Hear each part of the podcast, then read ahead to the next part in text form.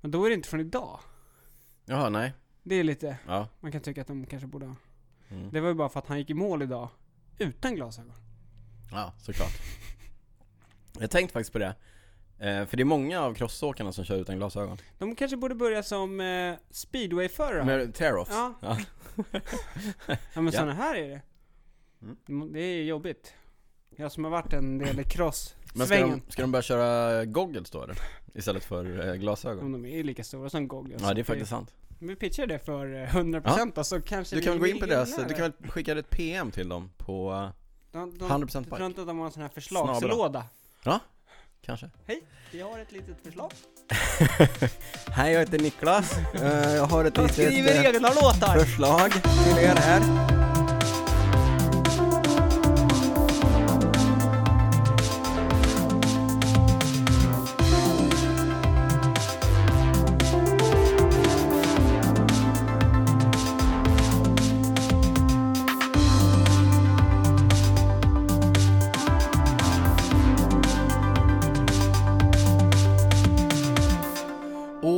Right, Niklas Hasslum, ska vi ta och knåpa ihop det 53 avsnittet av Cykelwebben-podden, eller vad säger du egentligen? Det låter som en bra idé, Daniel. Eftersom det 52, eh, det la vi ut för två veckor sedan ungefär, Mm. ja, då är det ju på tiden, minst sagt på Ja. tiden, att vi skickar dags. iväg Det är dags. 53 53, två färre än antalet hela kilometrar Viktor Kampenarts körde när han tog timvärldsrekordet på bana I Aguascalientes.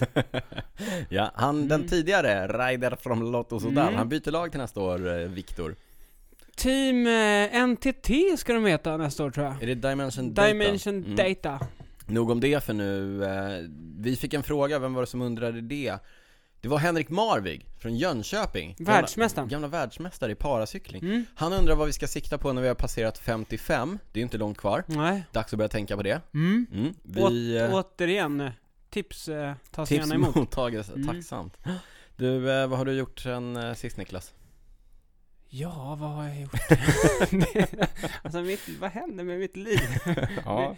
Det rullar på, det rullar på. Jag, jag har faktiskt inte cyklat någon gång tror jag. Nej, men springer gör du? Jag springer, Ja. och det går ganska bra. Mm. Jag faktiskt, eh, jag, jag berättade väl, det var några avsnitt här när jag berättade att jag hade hittat en stretchövning mot, mot mitt löparknä. Löparknä? Det verkar funka. Det, Yes. det, liksom, det, det känns hela tiden, Mm. men det är som att stretchningen gör att det inte liksom... Blir värre. Ja, blir värre. Ja. Så att det är hela tiden okej. Vad skönt Så jag har faktiskt fått till ganska många bra pass. Ja. Så det är skönt. Nyckel, nyckelpass? Nyckelpass? Viktiga pass? Ja, vikt, ja. Alla pass är viktiga för Mm. mig. Eh, men eh, det var ju som eh, jag brukar säga när vi, du och jag var ute och sprang häromdagen. Mm. Det är gött att springa på Ja. hösten alltså. ja, det är fint. Vi borde göra det. Vi har, Ja. Jag har inte sprungit någonting sen du och jag sprang sist. Var det när vi sprang fel? Ja.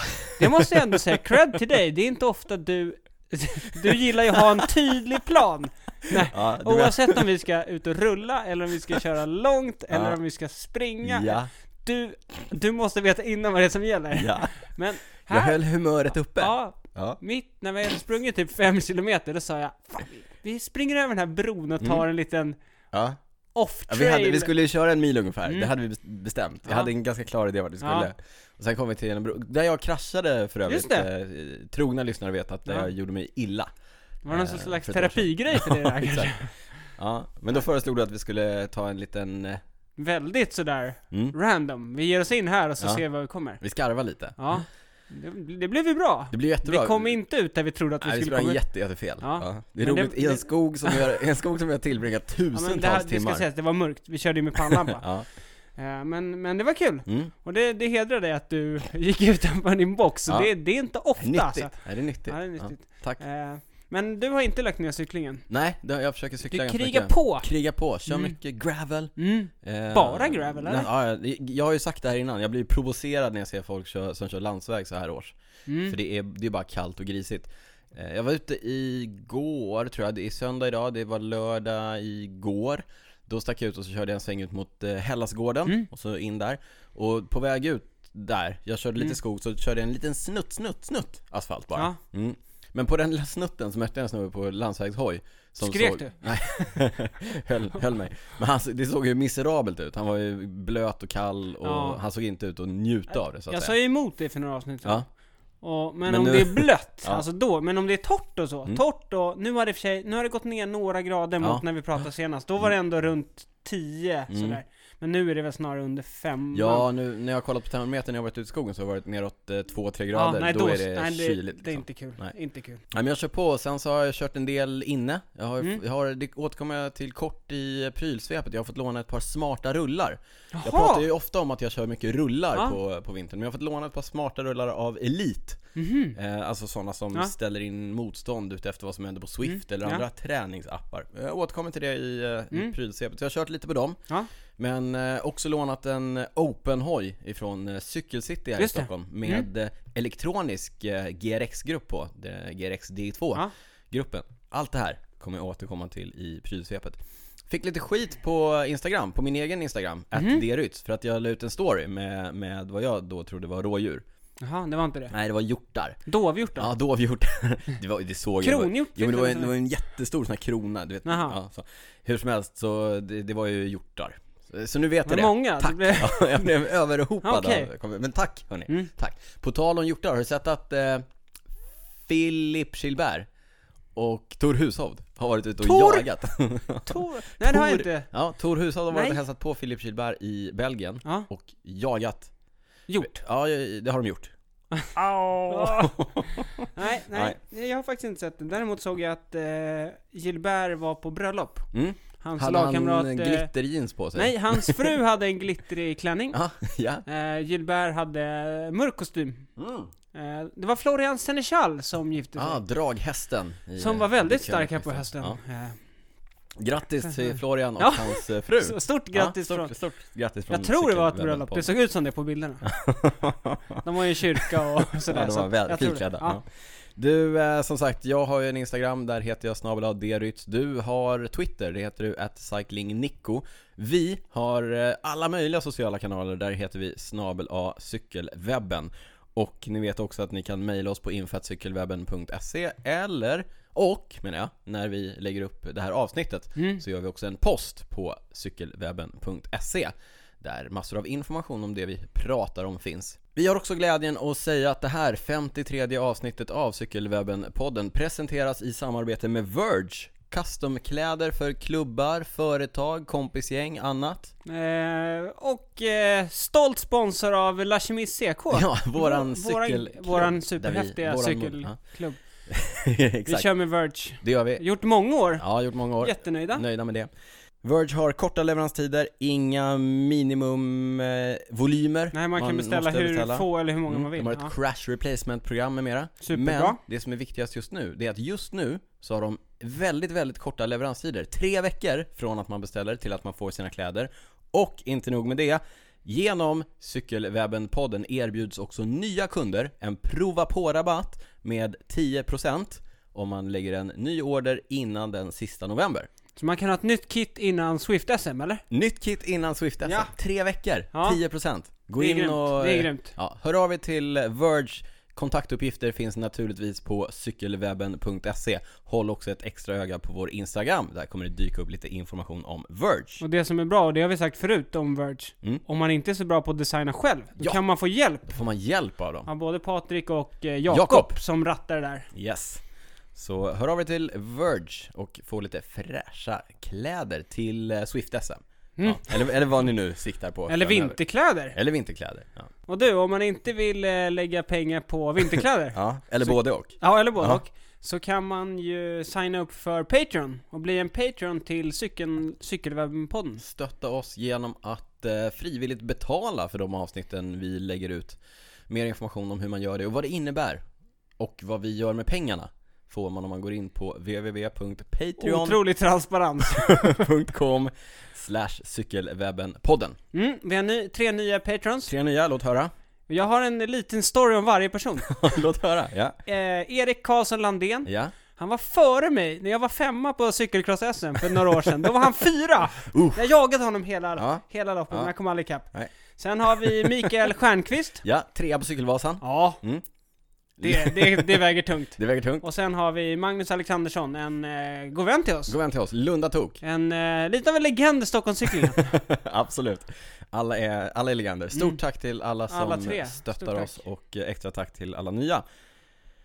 Nu Apropå då? Lundatok, han är ju Ja. lite av en eh, crosskille. Ja.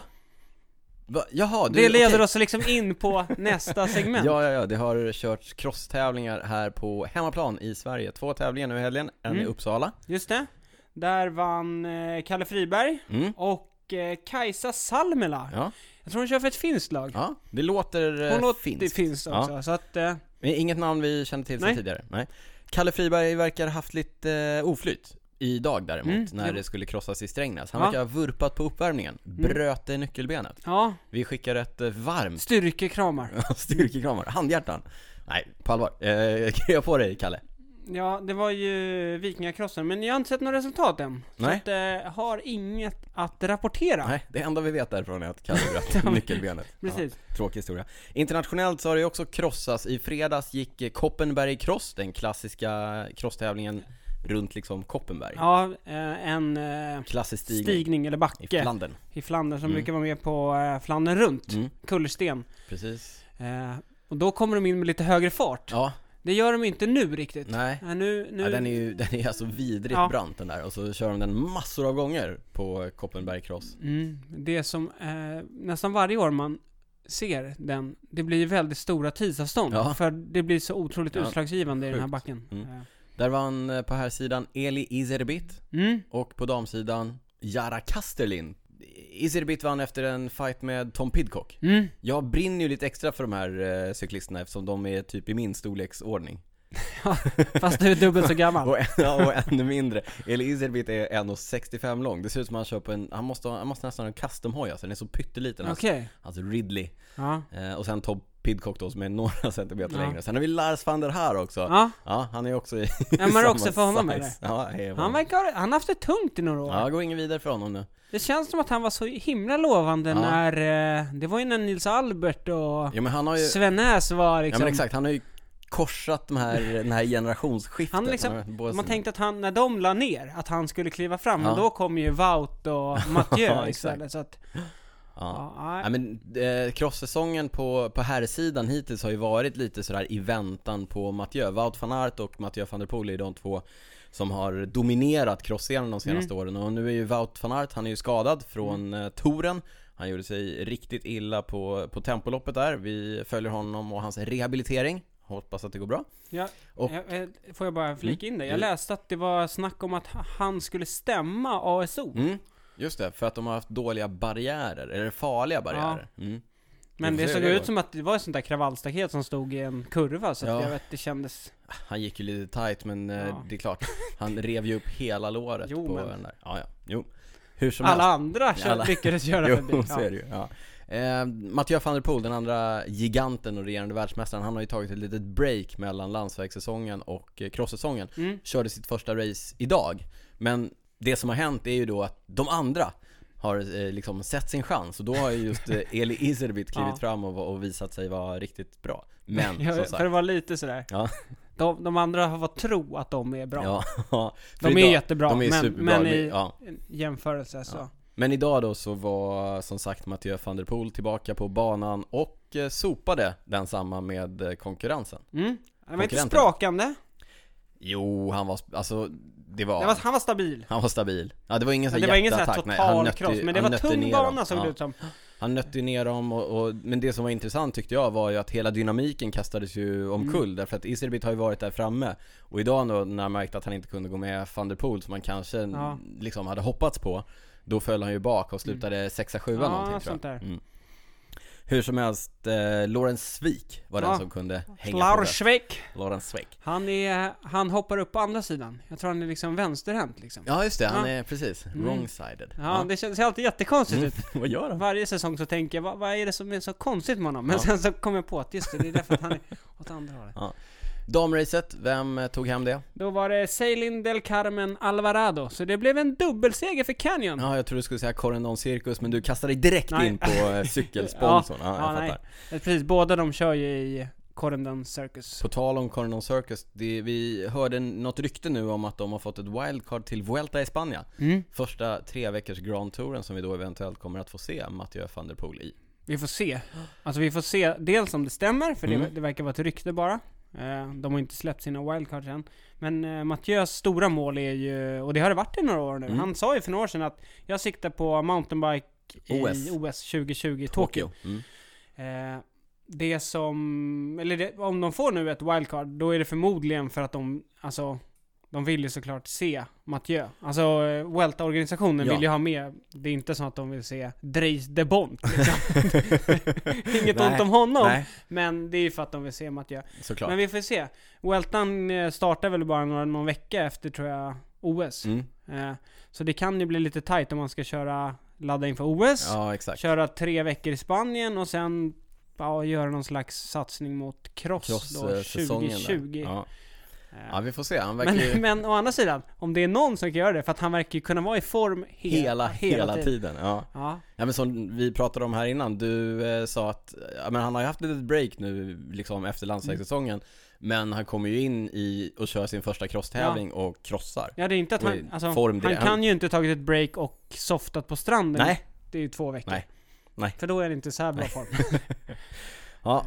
Nog om eh, cross och Vueltan. Ett annat av de stora treveckorsloppen har haft sin eh, presentation. Ja, inte lika stort och pampigt som touren. Nej, Och det, vi där var pratar det ju naturligtvis om Giro d'Italia. Giro 2020. Ja. Eh, så ett litet kort recap vad vi fick veta där då. Det börjar i Ungern. Mm. Eh, Det är, girot är ju den första Grand Touren på den, så den Ja. går ju i maj. Ja. Eh, Så det börjar i Ungern, tre etapper. Mm. Sen är det ingen vilodag, så då ska de ner till Sicilien. ja. Och fjärde dagen då så är det etapp på Sicilien, så att Hyfsad det- transfer. det blir en logistikövning där. Det får man säga. Redan, jag tror att det var etapp nummer fem, Mm. så är det målgång upp till, eh, upp för Etna, den här vulkanen, Vulkanen. på Sicilien. Ja. Den, det, har, den är nästan en, nästan en, eh, vad säger man, inredningsdetalj. ja, det Alltså, börjar bli det. Den har varit med Ja, några gånger nu. Många gånger, Eh, ja. Så det ska bli kul. Girot brukar annars vara ganska... Det är ju Weltan som, de brukar alltid köra någon tidig bergsetapp. Ja. Men både Toren och Girot brukar vara lite sådär äh, konservativa med Ja. det, att det ska vara många spurtetapper och så. Eh, men sen tar, tar Girot sig upp längs den östra kusten, Mm. hela vägen upp. Ingen etapp längs den västra kusten. Eh, upp till bergen och sen avslutning i Milano. Mm. Och jag sa ju det att Toren hade en etapp bara över 200 kilometer. Mm. Girot har 10 stycken. eh, Känns det inte lite som att de tre torerna nu bara jobbar för att bräcka varandra ja, men det känns som att de försöker nischa sig liksom. Ja. Weltan har ju ganska länge varit, Ja, det är lite så här vilda västern, det är stenhårt. Girot, det är ju riktigt tufft och det är ju på våren också. Det är med vädret och Mm. långa etapper och så. Eh, och Toren är ju Toren. men vi liksom. såg ju i, i år fick de ju ställa in den tuffaste etappen på girot, eller dra om den därför Mm, att det, var brukar för mycket bli, snö på, ehm, på uppe toppen på där. alptopparna där så, så kan det ibland vara i maj, Ja. snö. Eh, Men, men apropå det här med långetapper och så, sista veckan, eh, jag bara kollade på den och den är, det, alltså det är så sjukt brutalt, lyssna på den här. Jag med. Eh, 17 etappen, Mm. då ska de till Madonna di Campiglio. Ja. Det var ju där... Eh, Ingemar Stenmark Ja, vann du tänker sin på eh, det. första världscupseger. Ja. Kom jag, igen nu. Ja, ja, jag tänkte inte på det, jag tänkte på att det var ju där eh, Pantani åkte fast. Ja, ja, ja, ja. Det är olika Ja. referensramar. Ja. ja. Ja, men det är fe- 5000 höjdmeter, 202 kilometer. Det här är etapp nummer 17. Etapp nummer- 5000 höjdmeter. Ja, Ja. ja, alltså det är så sjukt. Är man, sjukt. tänk, man kollar sin egen strava, du vet när man har varit ute och kört lite så här 400 meter. ja, sen har vi etapp, etapp 18 till Pinsolo, Mm. 209 kilometer. Mm. Eh, och det är också över 5000 höjdmeter. Då passerar man också Passo dello Stelvio, Ja. som är årets Chimakoppi. De har ett så här, årets högsta, punkten. Ja. och den är ju Efter Fausto Coppi. Ja. Campionissimo. mm, Ja. eh, 2758 meter över havet. Så den också, fem- 5000 höjdmeter, över 200 kilometer. Sen har vi då etapp nummer 19. Mm. En etapp för spurtarna. Men 250 Ja, kilometer! det är så här klassikerlångt Alltså- liksom. Ja. Det- är helt sjukt. Och sen har vi då eh, etapp nummer 20 till Sestriere. Vänta. Den där, den etappen, 250 kilometers etappen, Mm. den vinner Alexander Kristoff. Tror du? Sanna mina ord. Okej. Mm. Du Skriv tror ner det. Skriv ner det. jag Ja. skriver upp, jag skriver upp. Okej, nummer 20 då till Sestriere. Också den eh, prick 200 kilometer, över 5000 höjdmeter. Ja. Och sen avslutas girot, de har ju inte som eh, Toren med en så här lite mer GP-liknande uppvisningsetapp, utan de har ett, eh, ett, ett ett eh, tempolopp i Milano, Mm. 16,5 kilometer. Uff. med, med de Hårt. dagarna innan. Ja, ja. Alltså man kommer, kommer vara trött av att ha kollat på det där.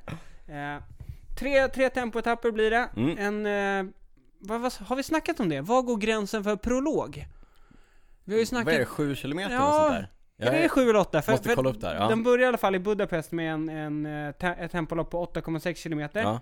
Sen etapp nummer 14. Förlåt, prolog är alltså, prolog är ett, ett kort tempolopp Ja, som man kör som första etapp Mm. i, i de här Och, etapploppen. och det var det jag sa, eller det vi snackade om här. Någonstans går gränsen när det inte kallas prolog, Prolog, utan det och kallas då blir det kallas tempolopp. tempolopp. Ja. och jag tror det är 7 eller 8 kilometer. Men det här var i alla fall ett tempolopp då. Mm. Det, Förr i tiden så var det ju såhär 3-4 kilometer, det var ju såhär Mm. pang, verkligen eh, så. det kan vara gött också Det kan vara såna. gött. Ja. Ja, tyckte killar som Bradley McGee till Ja, exempel, så och här, Bradley Wiggins. Ja, Ja. sådana som var bra på bana också. Eh, Men så etapp nummer 14 också, också en tempoetapp. De har ju sån här vin... Wine, wine trial. Ja, wine trial. Time trial, wine trial. Ja. Den här året går i Valdo Biadene. Det Mm. är så här prosecco-område. Härligt, Ja. bubbligt. Nu hade jag tänkt ha med mig en prosecco hit, men eh, systemet var ju stängt igår. Det var ju alla helgona. Just det, missade du det? Så jag, jag googlade Valdo Biadene. Mm. Och då finns det några olika prosecco, så det hade varit kul att liksom ja, ja men ha det, vi ta, med. det tar vi nästa men, gång. Eller om det är tills någon, dess. Ja, om det är någon som vill ladda inför girot så googla på Valdo Biadene. Äh, vi på- kanske lägger, får vi göra det? Ah, vi ska inte säga för mycket. ja. Eh, men som sagt, tre tempolopp. Eh, så det, det, ja, det kommer bli en ruggigt tuff eh, upplaga. Mm. Det som var spännande, jag sa ju det, det var inte lika pampigt och ståtligt som eh, Toren. Torens prestation, men, Men, han var där. Peter Sagan. Peter Sagan. ja, Han har inte kört girot. han har aldrig kört girot. det, Det, känns är, det är jättekonstigt. fascinerande. Ja. Då har han ändå kört... eh, I Liquigas, det ja, största Liquigas, italienska precis. laget. Det, det var ju ett Ja. eh, italienskt. Det var det som blev Cannondale. Ja, de, de gick ihop med eh, Garmin Ja. för länge sedan och det är Just det. det. som idag är EF, eh, för Education Mm. First-stallet. Men så Sagan var där och har sagt att han ska köra. Ja. Men han ska också köra touren. Ja, Så vi får se hur, Mm. hur långt. ja. Men... Eh, Nej men det, det stora var ju att eh, Sagan kom och sa att jag kör girot, Mm. wow häftigt första gången han gör det, eh, kul kul, eh, ingen, inget mer om det. Och sen några dagar senare så förstod alla varför. Ja, jo precis. För att eh, då kom det uppgifter om att eh, Tour of California lägger ner. Precis, och det är ju det Eller som... eh, on hold, ja, verkar det vara. de tar ett eh, sabbatsår Ja, och eh, vi får se om det de känns får... som att alla vet få vad till det där igen, innebär. liksom. Ja. Ja. Men, men det är ju så här, Sagan älskar ju USA Mm. och har kört eh, Tour of California alla Mm. år och det krockar ju med Giro d'Italia så det är därför han inte har kört eh, Men Giro. sen tror jag också att han... Eh, han vill nog köra girot. Han är ju lite, han Mm. bryr sig om historien och sådär. Och sen, eh, ska man inte sticka under stolen med. RCS som är Giro-organisationen, Mm. det är inte så att de inte betalar Sagan för att Nej. dyka upp. Nej, eh, det är nog så att han får eh, Mer än vad vi får. en skottkärra pengar för att dyka upp. ja, precis. Eh, ja, Ja. men så det blir kul att se hans eh, take på girot liksom. Som sagt, det börjar med en eh, tempotapp som Ja. är 8,6 och sen så var det, jag tror det var en spurtetapp, så att det är inte helt osannolikt att han kanske satsar på i gå för rosa. Nej, det vore häftigt. Eh, men, men när vi ändå pratar om Sagan. Ja. det känns som att han liksom, han, har inte hans stjärna börjat dala, Dala lite. Det Jo. känns så. Ja, det är lätt Fast så har att... man tänkt många gånger i och för sig. Men han har ju haft ett, han har haft ett dåligt år i år, men han är ändå där liksom. Mm. Ja, vi får, eh, vi får se. Ja, På tal om eh, stjärnor som dalar och så vidare. Mark Cavendish, som vi pratade om här eh, tidigare. ja, Han eh, har ju bytt lag va? Kommer nästa år att köra i eh, det som idag heter Bahrain Merida. mm. Men eh, det skvallras en del om och spekuleras om det inte är så att laget kommer heta Bahrain McLaren till eh, nästa år. Mm. Men eh, vi får se. Den, det är alltså den brittiska, det brittiska racingföretaget McLaren som Mark Cavendish sedan tidigare har haft en relation med. Mm. Från det att han var sponsrad av Specialized, de har samarbeten där, det har varit lite aero De har delat med sig med sin kunskap inom aerodynamik Mm. De har delat med sig av sin kunskap inom kolfiber och layups och så vidare Mm.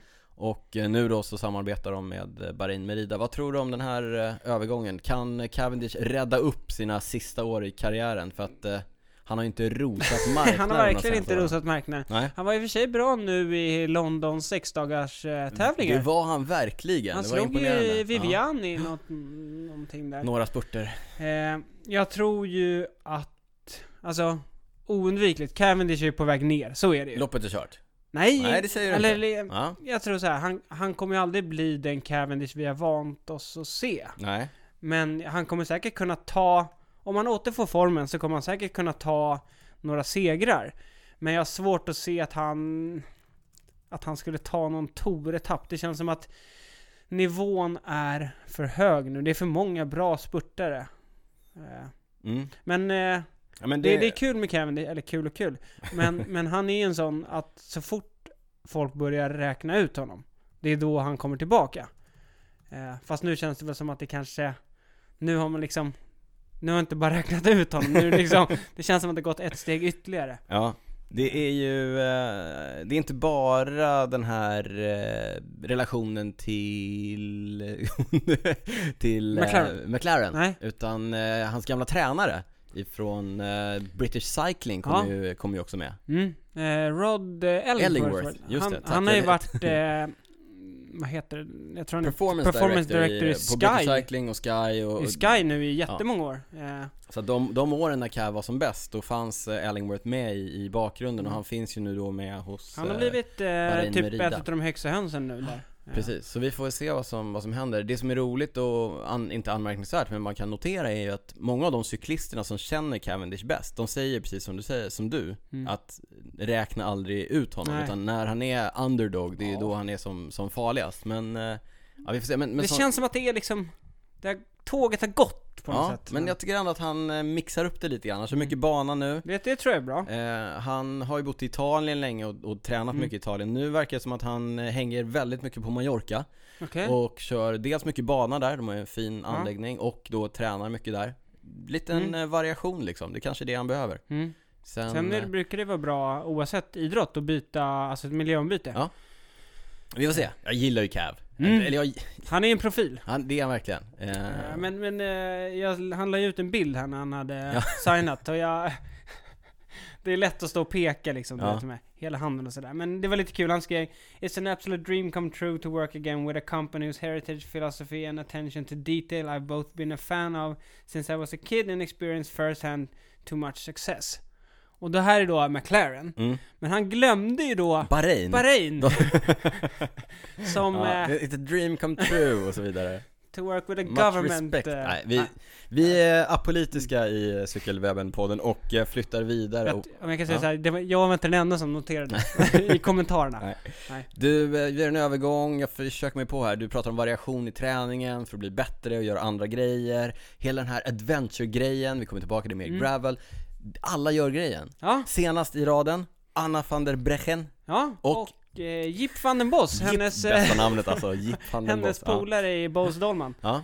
Eh, de var i USA, Mm. tror de eh, Bols hälsade- Dolman, sponsrad av Specialized Ja, precis. Hälsade Ja. på Specialized där. Morgan Hill utanför San Francisco Kan vara lite av ett eh, PR-stunt, ett stunt det här, men eh, samtidigt kul Still grej. though, De ja. körde ett, eh, mm, vad ska man säga, någon slags äventyrscykling i Ja. några dagar. Det som jag tyckte var anmärkningsvärt, och det såg jag efter ett tag, Att det de var körde elcyklar. på elcyklar. Ja, jag vet, jag var tvungen att säga, va? För eller jag take. såg det när hon skrev det. Ja, Eh, och de verkade sjukt taggade på Mm. det. Eh, kommer ju längre liksom ja, Du, på tal om... och eh, med väskor. Mm. Alltså det blir inte lika tungt. Nej, nej Eh, såklart Ja, men det är ändå kul att se. Hon är ju före detta världsmästare, Ja. Anna van Breggen. Alltså det är en stor stjärna Ja, liksom. alltså hon, det är ju en av damcyklingens Ja. absolut största stjärnor. Det är kul att se att, eh, att Men- det inte bara är liksom...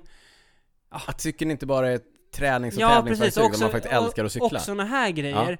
Det är liksom Lackland Morton, eller du vet... Ja, dudiga dudes Ja, men lite, eller så här. Inte kanske de största stjärnorna, men här Nej. är det verkligen den absolut, en Ja. av de absolut största stjärnorna som Nej, kör en sån grej. Superhäftigt Ja. Ja men just det här att man älskar att cykla, man Mm. tar sig ut och cykeln är ju så mycket mer än ett eh, tränings och Ja, de verkade äta riktigt goda hamburgare, såg det ut som. det ut supersköna bilder på hamburgare. Ja. Härligt, Jag blev härligt. taggad. Eh, men du, eh, på tal om andra som är ute och äventyrscyklar och eh, faktiskt också har varit i Morgan Hill och hälsat på, på eh, Specialized Mm. eh, Poddens kompisar Marcus Svensson och eh, Linda Jakobsson Just det! De är ju jätteäventyr i USA, cykla långt. Vi kan se om vi kanske kan få en eh, kommentar från eh, Marcus och Linda de, framöver alltså, de borde vi ha med i podden en gång, Ja. apropå äventyrscyklister. Verkligen, Marcus är ju, både Marcus och Linda är ju gamla elitcyklister Eh, Och Marcus har haft lite, vad ska man säga, okonventionella sätt att ladda upp för säsongen då. Han Ja, har ju cyklat han- typ till Singapore, han har cyklat genom Iran och massa såna här eh, Ja, och han eh, körde för någon roddklubb ett tag också. Helvit Ja. dräkt, det var riktigt mäktigt. Göteborgaren Marcus Ja. och, eh, ja men kul då att han också har hittat en eh, tjej som gillar att cykla lika långt, Ja, lika mycket som han Men själv. de har ju varit i USA nu ganska länge tror jag. Mm. Typ två månader Ja. eller något sånt där. Vi hoppas få återkomma till Mm. Marcus och Linda Vi lägger upp en, vi kan äventyr. lägga upp eh, deras Instagram Ja. så man kan följa för man, Absolut, fantastiska bilder. man blir rätt taggad på att Cykla cykla. långt. Ja. Ja. Eller ja, Eller ja. det också, men eh, äventyrscykla överlag. Mm. Du, på tal om eh, äventyrscykling, det är ju poppis här hemma va, med, med gravel och så vidare. Det händer mycket, det är Mm. många som är ute och, gravlar, och, men eh, det är inte, man vet liksom inte var ska man cykla, var finns de här grusvägarna? Nej. Har, du- har du hört några sådana frågor? Det är den klassiska, man köper en gravelcykel, man Ja, vet bara, inte var "Var grusvägen finns ju massor av grusvägar där ute, Mm. men vill man ha hjälp att upptäcka dem Ja. så tycker jag att man kan gå in på gravel.se Alltså gravel, Stavar du eller? gravel, men ta bort a och e G-R... rvl.se Ja, Ja, det är en sajt Mm. som eh, några killar har dragit igång för att dela med sig av de bästa gravelrundorna runt om i Sverige. Och det fina här är att du själv, om du har någon fantastisk gravelrunda, också kan gå in och skicka in den så Mm. dyker den upp så kan man tipsa och så blir det sådär. Eh, fina bilder, bra Ja. sajt. Eh, finns Bra. också på Instagram. Mm. Länkar till gravel, gravel, gravel Gravel. .se och eh, ja men så här, gå in där, kolla, cykla gravel och så vidare. Du, vi kommer ju få ett litet eh, gravel-segment här, men vi har några grejer kvar här i Ja. sen sist. Jag märker att du är oerhört peppad och taggad Ja, att jag ska snacka supertaggad. Jag gravel. Ja. Jag märker att det är, det är gravel man ska köra nu. Vilken miss att jag köpte en En cross. Ja. Vad är skillnaden mellan Nej, det kanske är den mest eh, efterlängtade frågan Ja. i Cykelwebben-poddens Eh. historia. Men innan vi hoppar på dina test och alla lyssnarfrågor och så. Ja. Vi sa ju, eh, en av de eh, mest oväntade sakerna som Mm. dök upp Just här, det. det var ju att Katusha, inte att de la ner Nej. herrlaget, Nej. för det förstod man. det Men att vi. de i samma veva sa att de skulle, skulle börja sponsra ett damlag. Ja, Kändes väldigt oklart Mm. och det kändes också som en sån PR-grej som skulle kunna runnit ut i sanden. ja, just det. Men nu har det, nu har det blivit klart, de ska eh, sponsra det här Bigla-stallet. Biglastallet. Ja. Eh, så ja, vi får se vad det blir av, blir av det. Eh, men eh, Mm. de Ja, gör, ja. gör slag i saken. Bra det, att de sätter sina pengar där sin mun är, om man säger Mm. på engelska. Ja, Innan vi gick in i studion här Mm. så såg vi på Instagram att, vi snackade om det innan, trots Våra- vädjanden, våra vänner i ryska posten. Trots vädjanden ifrån oss här i podden, så verkar det som att eh, våra vänner i ryska posten inte har fått eh, till det med att bli kontinentalstall till nästa år. Så att eh, nu svävar vi lite grann i ovisshet kring vad de kommer att eh, ta sig för nästa det, år. det stod faktiskt också lite kryptiskt. Eh, vi får se vad som händer Mm. nästa år. Ja. Men jag förstår det, det kan, jag kan tänka mig att det är lite grann som att luften går ur en. Ja, de siktade stor- liksom uppåt Ja. och så Så blir det ingenting. de kände att de var lite halvklara med eh, Men vi den hoppas- svenska scenen. Ja precis, vi hoppas att de får, eh, att de hittar lite mer energi och kör vidare för att just på tal om den svenska scenen så fick vi ett meddelande av Jakob Wik som har varit en av de drivande krafterna bakom eh, ryska posten just att så här, hur ser det egentligen ut i Mm. den svenska elitklungan till nästa år? Just det. Och eh, om jag bara tänker på det så här spontant så känns det ju rätt skralt. Ja, Ja, det är inte... ja, det kanske inte blir så många lag liksom Nej. som, som är i elitklungan. nej. Så ja, vi får se vad som, eh, vad som händer där egentligen. Men Jakob kanske måste göra, han har ju precis lagt av har han ju Mm. sagt, man kanske måste göra comeback ja, för att liksom Han ta tag i det här. jag skrev till honom, han verkar börja springa lite. Han kanske kan få följa med oss ut i skogen och köra ett pass. Jakob, du vet att du är välkommen att hänga på, på oss ut i skogen. Han Men- gillar ju skor, så då kan han ju passa på att köpa ett par nya trailskor också. Ja, han är Ja. lite sko. Gillar skor, skofetischist. Ja. Eh, men, men en sak eh, apropå ryska posten. Ja. De har ju gått som tåget i Sverige och så. Tåg, som tåg, som brev på posten. Ja, Ja. De har ju vunnit mycket och eh, den som har stått för de flesta utav de vinsterna Mm. är ju Emil Lindgren. Just det, Den yngre. här på hemmaplan. Mm. Den yngre, yes. I veckan så blev det klart, eller officiellt i alla fall, att Mm. han kör nästa år för Leopard Pro Cycling. Det luxemburgska, Luxemburgska. kontinentalstallet som började som ett eh, feeder-team till eh, Trek, va? Trek, Mm. alltså när Trek hette Leopard, eh, vad heter de? Leopard Trek Racing Trek Leopard. Ja, när bröderna Schleck och eh, Fabian Cancellara Cancellara. härjade som värst ute Mm. på världsscenen. Eh, men Leopard Pro Cycling Nu finns verkar eh, det kvar. vara ett kontinentallag faktiskt. Ja. Men, men eh, jag kollade, var det på dem jag kollade? Ja, det ser ut som att de eh, har kört en del riktigt fina tävlingar Mm. i år. Eh, Så det kan nog bli ett bra steg. Jag tror att det är det vi måste, det är det man måste hoppas på, att Mm. det finns som en, eh, och det är väl egentligen det som var målet med Ryska Postens satsning, att bygga en plattform för unga cyklister att växa Mm. i lagom takt, så att Mm. eh, man kan befinna sig i en trygg miljö och en bra miljö hela vägen upp till eh, proffsnivån så att man inte behöver kasta sig ut i tvivelaktiga europeiska stall Nej. och så vidare. Men Emil Lindgren, han, han eh, anammade inte det här lagom takt. Utan han bara, Han bara körde. han bara körde och vann allt och Ja. bara, Jo, ett, jo. år, ett år i Elitkungen i Sverige, det räcker. ja, just det, nu ska jag ut. Ja, nu- ja. Nu ja, men det är det, man har momentum, det måste man bygga på. Men det ska bli spännande att se honom. Han, alltså, han har ju en ruggig finish Mm. verkar det som. Så att det kan nog bli bra det där. Och och jag läste också i eh, pressmeddelandet. Så det var ju inte att han skulle vara med och lära liksom. Det var också att så här, nu får vi ett till vapen på vissa av. Ja, eh, liksom, ett, lite plattare etapper och så. Mm. Så att, eh, kul! Kul, kul. Ska bli kul att följa. Lycka till Emil, den yngre. Ja, till den äldre också. Ja, Han är ju en vän av podden så. nu har jag på tal om eh, Emil den yngre och Emil den äldre. Eh, Den äldre har ju noterat att eh, han har, han skyltar inte så mycket med det, men jag har noterat att han är ute och kör en del på cykelcross-cykel va? Jaha, det, är- det är Varberg eller? Stundande SM. I Varberg. Ja, se upp för Emil Lindgren den äldre när det handlar Ja, om inte- cross-SM. Ja, det kommer inte Kalle Friberg vara tillbaka till Nej. dess. Ja, eh, Det blir Artvi-gänget som får... Ja, får stå upp där. Ja. Oj, nu kom, nu kom Niklas på Jag något. kom på något. Ja. Ja, det blir så otroliga ivägsvävningar här. Men jag såg att eh, Artvi-gänget var och körde i Norge. Mm. Och så såg jag på en annan, det var, tror jag det var Henrik Orres Instagram. Edvald att, en Edvald Boasson var Hagen där, så de och verkar körde. tävla Ja. mot Edvald. Ja, det är. Sjukt mäktigt. Ja. Eh, Landsvägskungen Edvald Boasson Hagen. precis. Eh, innan vi går in på det efterlängtade Ja. aprilsvepet, Ja. så såg jag att, Hoppas att alla andra är lika otåliga som, Ja. som vi nu. eh, apropå andra sporter, om vi, har vi pratat om andra sporter idag? Men Adam Hansen, han gillar ju att cykla. Mm. Han är ju den som har eh, rekord i antalet eh, Grand Tours Han på... körde 20 tror jag. Ja, det, var det inte mer? Ja. Var det inte 22 typ? Grand Tours utan avbrott i rad och gick i mål på, på allihopa. Ja. Det är alltså en ogreppbar mängd cykel... sju, ja men typ 6-7 år på raken. Ja. Alla Grand Tours. Ja, alltså girot i maj, touren i juli och Vueltan i september. Ja. Tre veckor, Varje år liksom. varje år, stenhårda etapplopp.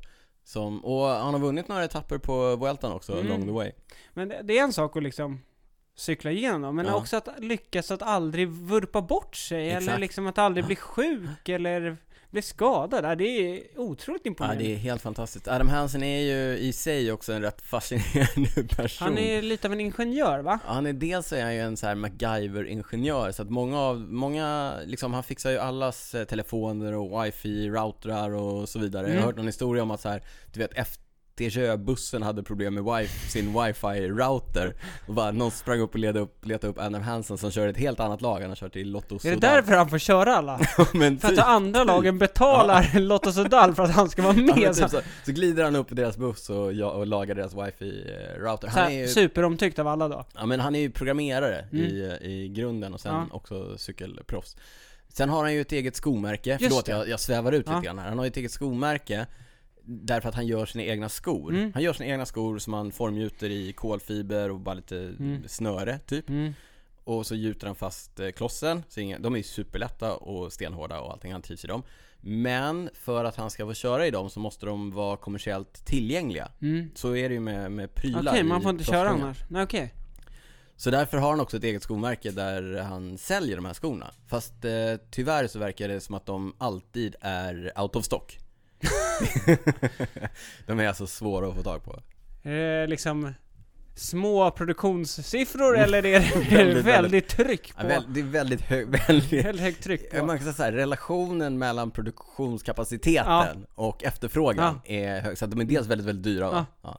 Och dels då är de, eh, ja. Svåra att få tag på. Förlåt, Svåra att få tag på helt Så, enkelt. förlåt, du ska säga, jag svävade iväg Mm. eh, där, Jo, men ja. säsongen är över. Eh, För övrigt har ju Thomas de Gent verkar ha tagit över det, för eh, Mm. Adam Hansen har ju slutat köra alla på raken. Så nu Ja. har Thomas de Gent gjort det i, i Han år. körde alla i år. Ja. Alla i år. Eh, Men Adam Hansen, han verkar satsa på något annat nu. För Ja. att han, han, jag såg att han körde en triathlon. Oj, Alltså en, en Ironman. oj, sjukt. Mm. I, eh, Som aktiv, alltså det, vi har ju sett att det är många, vi har pratat om Vinokurov till exempel, Laurent Jalabert, Cameron Worth. Cameron Worth, eh, som när, efter avslutad Mm. Nej, proffskarriär nej, nej. Han kör, så att han har ju inte, han har ju liksom slutat cykelsäsongen. Han, Mm. han har inte lagt, eh, vad jag vet. Han ska köra nästa år också. Ja, ja. Men han verkar bara tycka att det är kul att träna liksom. Så att han drog och körde en Ironman i Florida. ja. Gick i mål på 9 timmar och 5 minuter. Oj. Jättefort. Det är jättebra. Ja. Med tanke på att han inte verkar ha gjort någon liksom Nej. specifik träning förutom då cykel. Han är ju australiensare, de är ju Mm. som fisk i vatten, han Mm. simma kan han ju. Ja. Och, eh, hyfsad motor. Var han snabbast på cyklingen eller? Det vet jag inte, det vet jag inte. Han Men han hade en, så, vi lägger upp en bild på hans Ridley tempohoj. Han Mm, verkar ha ja. riktigt lurig setup med tempopinnarna. Ja, kan tänka mig det. Han ska bli, ska bli, ja jag ska visa den. Så alla får se.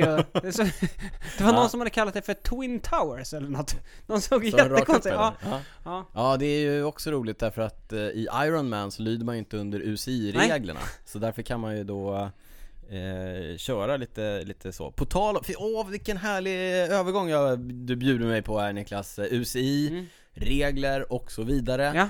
Det är ju de som UCI, Internationella Cykelunionen, Mm. Union Cycliste International, hänger i Schweiz, delar ut böter i schweizerfranc och så vidare. Ja, det är alltid väldigt Eh, oklart. Ja, men det är de som bestämmer hur cyklar får se ut Mm. och ska se ut och måste se ut Mm. för att man ska få tävla med dem. Mm. De är också den eh, institution som förbjöd det som av många anses vara den snabbaste cykeln som har byggts eh, någonsin. Och det var den eh, Lotus som Chris Boardman körde på när han tog timvärldsrekord och tävlade. Var det Superman... Eh, Ja, han har en superman-ställning, alltså man ligger väldigt, väldigt Ja, utsträckt med extremt- tempopinnarna och så oklart hur det gick att cykla i den Ja. positionen.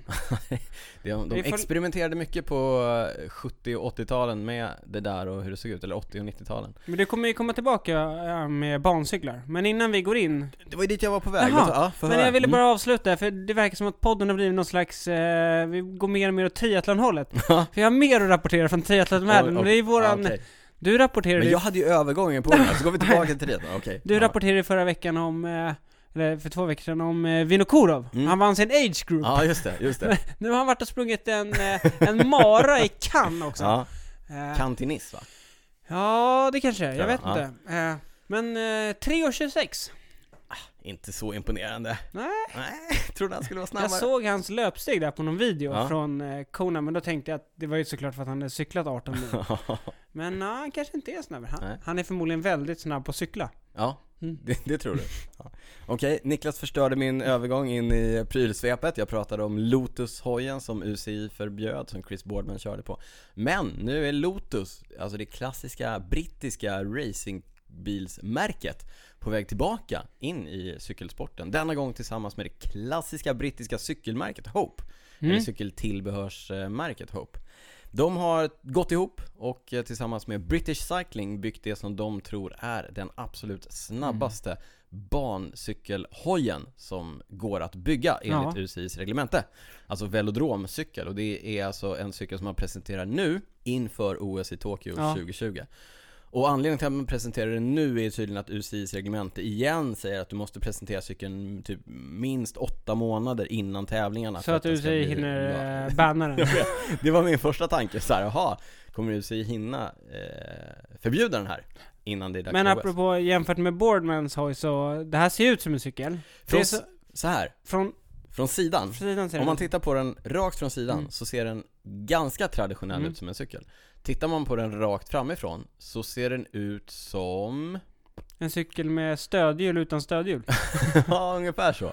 Det de har gjort är alltså att de har breddat gaffelbenen, både fram och bak, Mm. eller gaffelbenen och eh, Sittstagen. sadelstagen. Mm. Eh, så att de är alltså en bra bit ut ifrån hjulen. Och de är också helt platta. Ja, helt platta. Och tanken är ju då, gissar jag här, att man ska undvika massor av turbulens mellan hjulet och eh, cykeln. Ja, det Så att- känns tveksamt det där. Den kommer bli, kommer bli förbjuden. Alltså det där är ju, antingen så blir det en supersuccé, Mm. eller så blir det en jätteflopp. Det är lite, jag tycker det är lite irriterande när det kommer så här som sticker ut. så, som är För- så mycket. För man, så här, om de kommer slå massa rekord, vilket de säkert kommer ja, göra. så kommer alla göra någonting likadant. Nej men då, tänk, då kommer man känna att det är li, liksom lite tack vare cykeln liksom. Ja, För att den känns så här, Ja. Men det där är ju, British Cycling har ju eh, satsat enorma pengar på velodromcykling Mm. och cykling överlag. Och och är väldigt framgångsrika. oerhört framgångsrika. Och det, det som ska sägas här, som du brukar säga, är ju att anledningen till att, en, eller en av anledningarna till att Storbritannien idag är en stormakt inom cykel, det är Landsvägscykling landsvägscykling, Mm. cykling överlag. Det är den här medvetna satsningen på velodromcykling. Det man gjorde ifrån den brittiska olympiska kommittén inför London-OS 2012, det var att man tittade på alla sporter på OS Mm. i, i det olympiska programmet och så tänkte man så här: okej Var finns det mest medaljer att hämta för minst investering? Alltså var Mm. kan vi, var, var får vi mest return på våra satsade pengar Mm. i form av medaljer? Och då ser man att eh, velodromcyklingen, där finns det orimligt mycket medaljer och Just i det, ja. princip så är sporten, det finns ju väldigt många olika grenar inom Mm. velodromcykling Och i princip så är sporten underutvecklad Mm. eh, Så därför Den var det man, då i alla fall. Den var det då Mm. så då satsar man ju enorma resurser på, dels på atleterna, för att de ska bli så bra som möjligt, dels på prylarna, Mm. för att de ska bli så bra som möjligt. Det, det går ju rykten om att, de har kört med Mavic-hjul, Mm. och då går det alltså rykten om att de har, lite grann som längdskidåkarna, att de åker till fabriken och tar de bästa skidorna. Så Jaha, att, de har... så att engelsmännen åkte till fabriken hos Mavic och tar de rundaste hjulen. Är du med? alltså, Okej, ja. det finns ju alltid små Mm, variationer, ja. men de har ju då haft first pick och de Ja. har kunnat välja ut de, de Mm. bästa och lättaste och, och Mm. rundaste hjulen. Man har ju också haft egenutvecklade cyklar i, i alla Mm. år och kommer ihåg att Wiggins och eh, Cavendish körde ju landsvägsdisciplinerna på OS 2012 på eh, speciella cyklar också. Mhm. Ja just det, just det. Det var ju, det var med det där styret va? Ja, Kommer ihåg det? hel, ja, helsvarta och helgjutet styre Ja, med ingjuten styrstam Mm. och, och så vidare. Det blev ingen succé i och för sig. Ja, för Wiggins blev det väl? Han vann väl? Ja, eh, tempot ja. mm. Men det var inte på den cykeln. Det var på en Pinarello Bolid Mm. kanske? Kommer inte ihåg. Ja. Ja. Nåväl, men, men intressant att se att de, de fortsätter ju den satsningen Mm. och det som också är roligt är att och det, det har jag hört massor av brittiska bancyklister prata om också att i tre år eller fyra år mellan de här eh, OS-försöken så får de köra på skitgrejer Inte Jaha. skitgrejer, men du vet, inte de bästa grejerna Ja.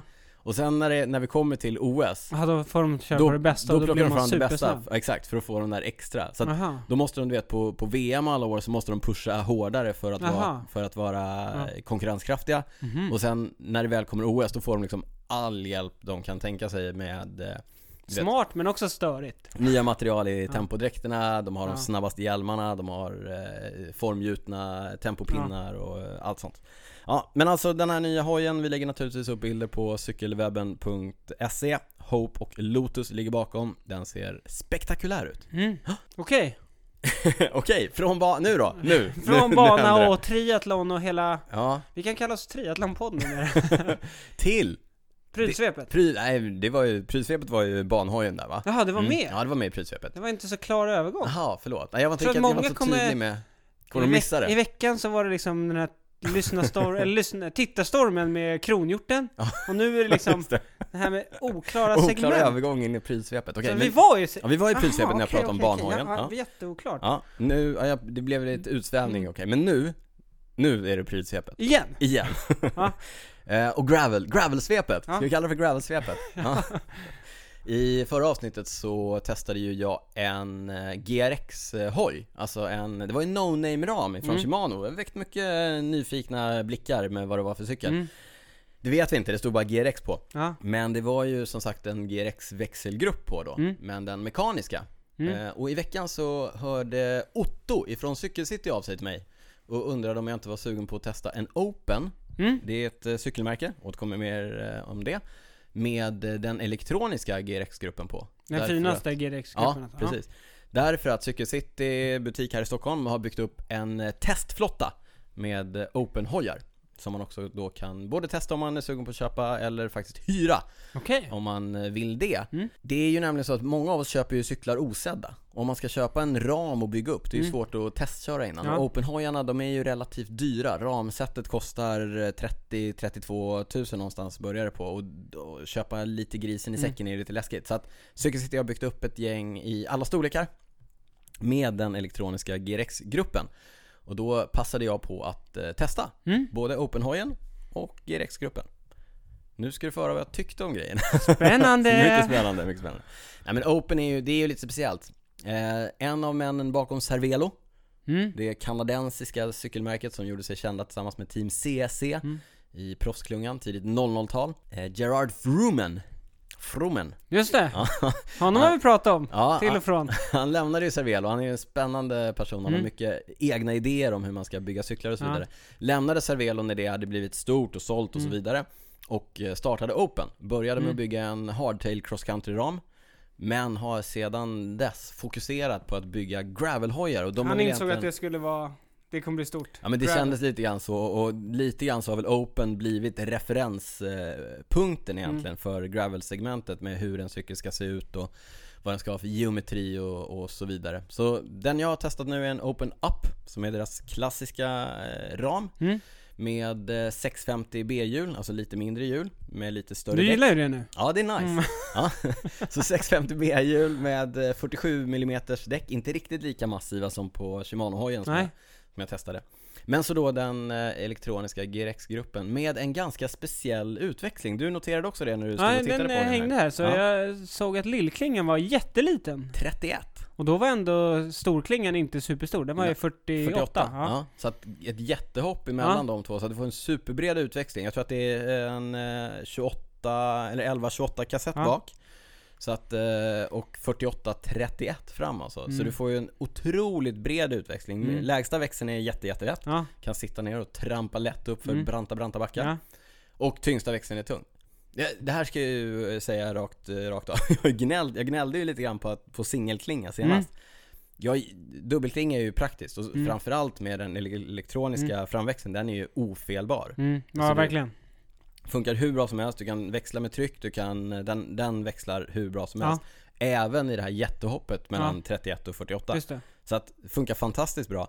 Däremot så blir det ganska, det blir, det är lite knepigt med en så, ett så stort hopp utväxlingsmässigt. Ja, det blir så. Ja men det blir så, det blir så stor skillnad Ja. så att Som idag till exempel så kommer jag upp för en backe där jag har kört på lilla eh, klingan och så är man van att skicka upp på stora och kunna nu trycka på jädrar, alltså, Ja, exakt. trycka på. Ja, och så gör jag det nu och då tar det ju stopp för Ja, det är, det är för lite stort hopp. för stort Ja. hopp liksom Men det är ett otroligt driv med en 48 klinga fram på den här eh, typen av cykel så att Mm. ska man ligga och köra fort på grusväg så är det ju eh, toppen Mm. och om man planerar att köra väldigt brant så funkar det med en Just 31 det. också Däremot så kan jag, jag skulle kanske, om jag fick välja, välja en lite tätare utväxling Men det är ju också mycket baserat på hur det ser ut här, där du Ja. kör. Ja men precis, här behövs det inte så mycket eh, Därför att det inte är så brant Nej. Men, konstaterar igen, Shimano vet vad de håller på med eh, Supersköna reglage Skiljer sig lite grann från de mekaniska, de är lite mindre, lite smidigare så att om man har Mm. små händer Ja. som eh, jag har Så tycker jag att man sitter väldigt, väldigt skönt Mm. på dem eh, Funkar precis på samma sätt som de vanliga Mm. Ultegra och Duracer-glasen Ja.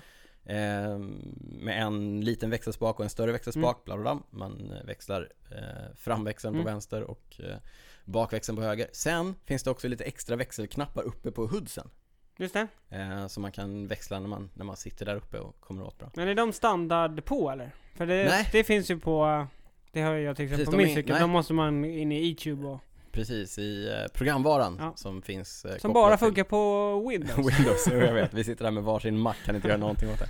Nej men, eh, och då, när jag var och hämtade cykeln på Cykel City så frågade Otto vad jag, vad jag ville ha dem till. Mm. Och då är det precis som du säger, man kan, nej men så jag, vänster växlar lättare. Man kan, man kan också ha typ till sin Garmin. ja, Jag tror man kan precis. ställa in och byta. Ja, byta sida på Ja. Garmin och typ starta och stanna intervaller och sådana Ja. grejer. Det är lite coolt. Mm. Ja, hur som helst. Inga direkta överraskningar. Den eh, grejer med elektroniska. GRX-gruppen Mm. funkar hur bra som helst. Det jag lite grann saknade faktiskt, det är ju det här som du kan göra på mekaniska. Att du kan dra upp tre växlar på en gång. Alltså växla Mhm. tre lättare genom att dra långt. Men det bak. gå att ställa in med E-tube eller? Ja men säkert man kanske kan dubbelklicka eller något Ja. sånt där. Mm. Det, det mesta går att göra i YouTube. Ingenting att klaga på med GRX-gruppen kan jag säga. Hur är det då med den här Open Up-ramen? Alltså referensramen i Mm. Gravel-segmentet. Ja, den är ju fantastisk. Det var det? Ja, den är superskön. Jag har kört rätt mycket gravel i Mm. höst. Jag har testat eh, Canyons Grail. Jag har testat den här Shimano-hojen, No Name-hojen och eh, den här Open-hojen. Och får nog ändå säga att eh, av de tre så är nog Openen min eh, favorit. Ja, Niklas tittar storögt på mig. Men, men, men det som ska sägas är nog att det är kanske mest för att den är mer eh, mångsidig. Mhm. Och det jag tänker är så här, skulle jag bara ha en enda cykel, kors i taket Jaha, du menar för alla segment? Aha, ja. då, då, är, då skulle jag lätt kunna ha en sån här. Okej. Med, eh, nej men säg att jag skaffar ett, ett landsvägsspecifikt hjulpar Mm. och ett gravelspecifikt hjulpar, byta de två emellan så Mm. har du liksom en fullgod Ja. racer och en fullgod uh, gravelhoj. Okej, ja. Och riktigt så har jag kanske inte känt med, med de andra två. Nej. Sen, sen är de, de är ganska snarlika i, eh, sin, eh, sitt, i sina egenskaper Mm. på, på grusväg och så vidare. Där, där gör det kanske större skillnad vad man har för däckval Ja. eller vad man har för eh, liksom, preferenser när det handlar om utväxling och så Mm. vidare. Så att alla är ju jättefina cyklar. Det som kanske är mest speciellt med Openen är att den känns väldigt racerlik och jag gillar ju racerkänslan kanske mer än crosskänslan. Så att eh, på så sätt så, så tycker jag att den är toppen. Lätt och fin, känns rapp i eh, aktionen Mm. och så vidare. Kolfiber var det, just ja, det. ja. Kolfiber, jag tror ramsättet väger runt eh, 1000 gram, typ 1100 gram. Mm. Eh, vill man lyxa till det lite så finns det en Open Upper som är liksom lyxversionen, Mm. lite finare, lättare kolfiber. Då väger den typ 880 gram men den är å andra sidan typ 10 000 kronor dyrare ram för ramsättet. Och som sagt om man, är själv, om man själv är sugen på att testcykla eller hyra en Open någon dag så kolla in på cykelcity.se så kan ni läsa mer om det där. Ehm, du har ju profilerat sig som någon slags gravel-expert här. Så det, ja, det är stort. Ja. Har sett att vi börjar få mycket gravel-specifika frågor. Och Ja. en, en intressant fråga, Mm. som har, som är faktiskt är intressant på riktigt. Mm. Det den har kommit in här. Och jag tror att det är faktiskt flera som har frågat det senaste dagarna. Ja. Och det är vad som är skillnaden på en crosshoj och på en gravelhoj. ja. Och det var någon som skrev att eh, jag kanske är dum i huvudet som ställer den här frågan. Men, Det är du absolut Nej. inte. så det kan vi ju faktiskt gå igenom. Vad är, sk- vad är egentligen skillnaden på gravel och cross? Niklas, du jobbar ju i cykelbranschen och du vet ju knappt svaret på frågan. Knappt. Knappt. Ja, okej. Knappt. Jag, jag ska försöka eh, sammanfatta det. Ja, jag kommer eh, rycka in och... Ja, om jag eh, har fel. ja. Mm. Så här, cykelcrosscyklar är ju i grunden extrema tävlingsredskap för en väldigt specifik eh, cykelgren, nämligen cykelcross. Exakt. Därmed har de ingenting, eller en, en äkta cykelcrosscykel har ju ingenting som är onödigt. Onödigt skulle då bedömas som typ eh, vatten, vad heter det, flaskhållarställ, Mm. eller flaskhållar så att man kan sätta på flaskhållare. Det hade, om man köpte en Ridley från Belgien, Mm. typ eh, tidigt 00-tal, så kunde man inte ha flaskställ på dem. Oerhört praktiskt. Och det, det kan man säga, då ska man ha hur banorna i cykelcross ser ut också. Mm. Det är extremt mycket svängar och det är Ja. tekniskt och det är... Precis. Så att det är så här om man tittar på det utifrån, eller man tittar sånt man kan se med blotta ögat. Eh, heller inte fäste för skärmar och sånt opraktiskt. Och om man då tittar lite närmare på geometrin så ser man att de har en ganska brant styrvinkel Mm. och ett väldigt förhållandevis högt vevlager. Just det, eh, jämfört med en landsvägscykel. ganska mycket Mark- space. markfri gång, markfri gång, liksom. exakt.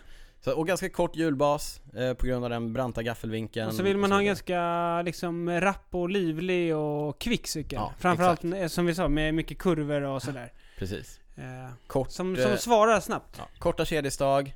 Eh, det gör att cykeln får en ganska nervös känsla Mm. som förhöjs av att man då jämfört med sin racer sitter högre ifrån eh, marken. Mm. Och också lite mer kanske kortare och upprätt eh, sittställning. Ja. Så att det, det är ju en cross. Mm. En, Det är alltid så när man går från sin landsvägscykel och Ja. sätter sig på sin cross och tänker att eh, det känns som att jag sitter på någon slags komfortracer. Jag känner mig inte alls aerodynamisk. Nej men precis så. Och sen är det ju också så att i cross så har man nu eh, lagstiftat. Regeln säger att du inte får ha bredare däck än 33 mm. Nej, inte på UCI-tävlingar. Nej. Eller Och- kanske inte på några tävlingar. Nej. Eller UCI alla ju- tävlingar ja. lyder ju under UCI Ja. egentligen, så 33 mm är liksom det som gäller officiellt. Mm. Och det betyder ju att du heller inte behöver få plats med mer Nej. än 33 mm däck i en Nej. eh, crossram. Så det brukar vara, på våra cyklar tror jag man får plats typ 35. Ja, på Canyons. Eh, Ja. På Jag kan eh, tänka mig att det är liknande på de flesta andra, som, på de verkligen eh, specifika crosshojarna. Liksom. tävlingscyklarna, ja. men precis. Sen, sen är det naturligtvis så att det har funnits mycket sådana här pendlar, crosscyklar och sånt som bygger på en crosscykel men ändå har fästen för Mm. Ja. eh, flaskställ och Men de är inte så, de är inte liksom tävlingsspecifika på Nej det men precis, sättet. och då är det ofta kanske lite billigare cyklar med tyngre komponenter, billigare ramar, inte jätteroliga Nej. på det sättet. Så för några år sedan då så började det dyka upp de här gravel-specifika cyklarna och skillnaden där då om man, om man eh, tar några punkter så är det att man har sänkt eh, vevlagret. Så att tyngdpunkten på cykeln blir mer lik en racer, mm. Stabilare. blir stabilare. Du har ett eh, lägre styrrör så att du Mm. kommer ner lite grann eh, där fram så att din sittställning blir kanske lite mer lik en racer. Ja. Flackare gaffelvinkel, Ja. vilket gör att den Stabilare. upplevs som stabilare Mm. och inte, Inte lika li- ryckig Nej, och inte, nervös. nej. Lite segare när man svänger och så, jämfört med en eh, cross. Jag skulle inte säga segare, jag Inte skulle bara segare, säga men eh, inte- det blir en annan Lite känsla. tryggare, Ja. ja. Och lite längre kedjestag bak. Mm. Dels då för Eller att, hela hjulbasen blir också Hjulbasen blir med längre. flack gaffelvinkel och Ja, men exakt. längre kedjestag. hör också ihop med att när du, det här blir ju detaljer, när du sänker vevlagret så måste du flytta bak Mm. mm. bakhjulet lite grann och så vidare. Men det gör ju att den upplevs otroligt mycket tryggare. Ja, och och det är, en, det är en intressant reflektion jag har gjort med de cyklarna jag har testat Mm. nu i höst. Cykla utan händer, som en dans. Även på liksom Kan du grusväg. ja, ja, men det känns supertryggt liksom. Mm. Ehm, Men sen också, mm, nu sa du inte det, men eh, det tänker vi att eh, det förstår man kanske. Men det är som sagt också space för bredare däck. ja, Det har ju du precis. varit Ja, det inne det- på. Det det alla, alla cyklarna du har testat har jag haft minst 40. Absolut. Upp till eh, GRX-hojen hade väl eh, Ja, 50 2,25 nästan. ja. 55 mm däck och, Och det- Open har 47 mm Även om det vi var inne på med Mm. hjulbasen och allt och flack gaffelvinkel och så. Det bidrar ju till en tryggare cykel men så breda däck gör ju också att det känns väldigt tryggt. Ja, absolut. Ja men just det att du kör lite stig, kör lite dålig grusväg, om det är lite hål i vägen eller lite rötter, det gör liksom ingenting. Det är bara att bomba på. Och det är en sak som är de tävlingsspecifika crosshojarna.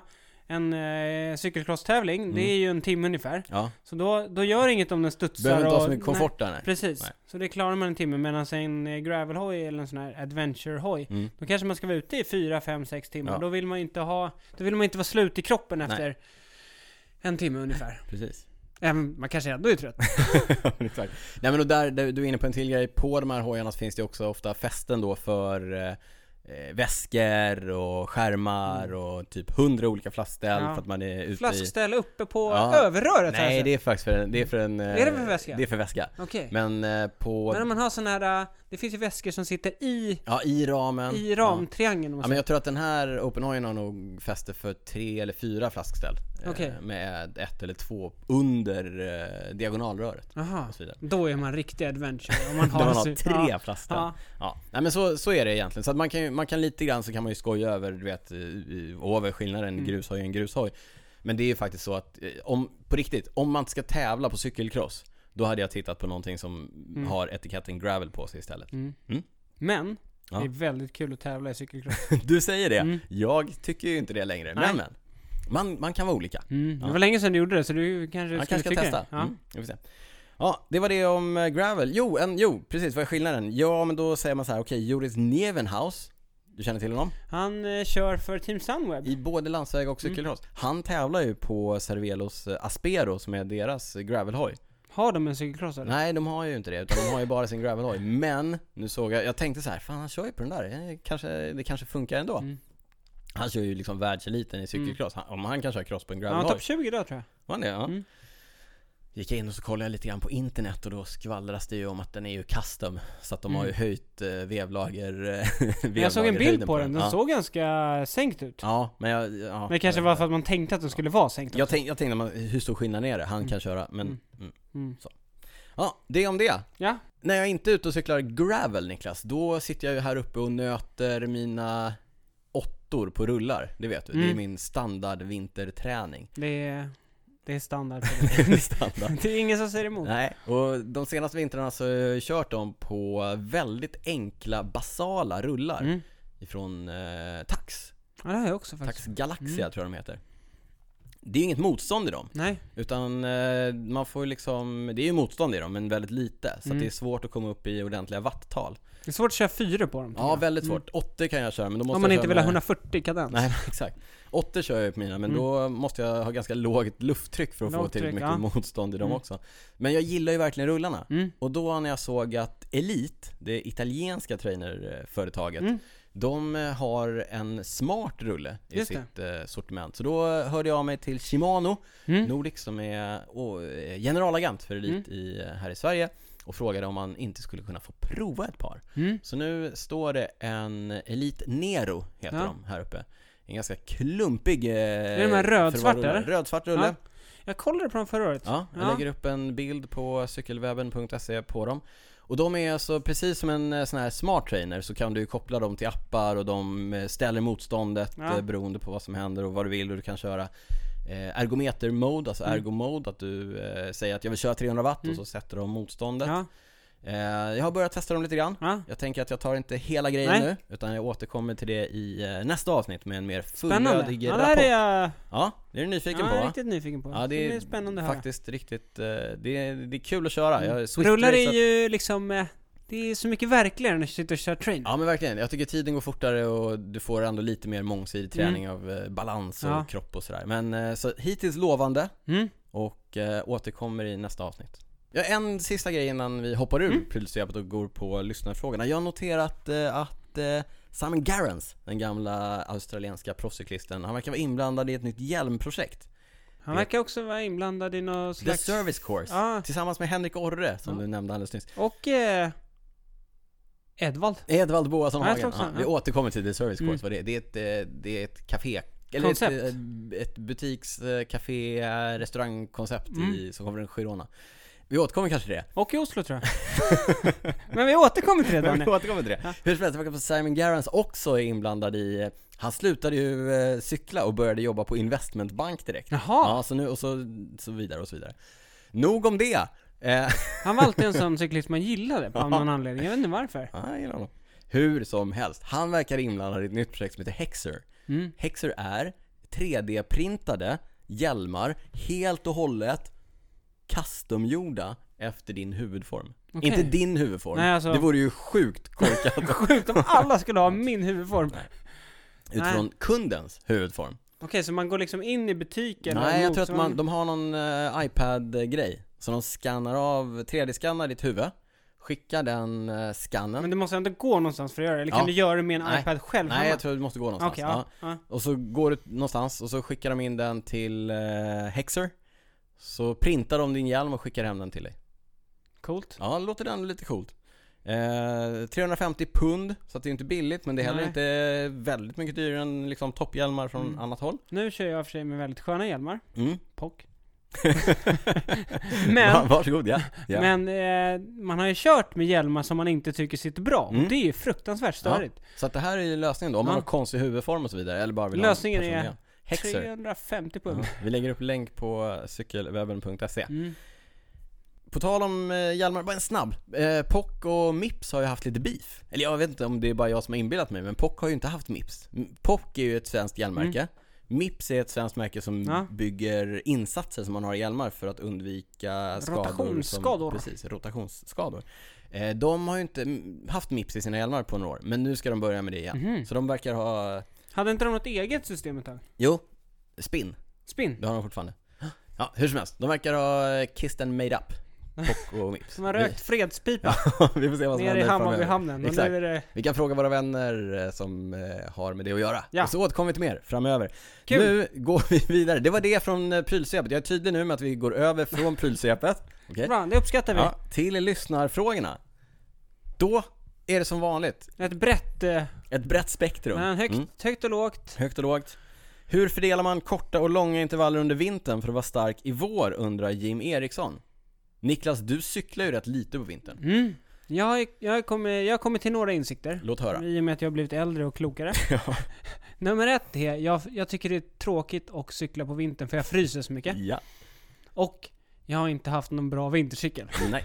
Men det är så, ja, skitsamma.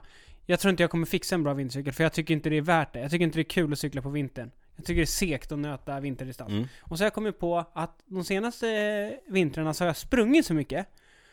Och det funkar bra så att framåt eh, februari-mars, då, då när jag börjar cykla igen, då är jag ändå bra form löpmässigt. Så Ja. lungorna och hjärtat Ja. är bra.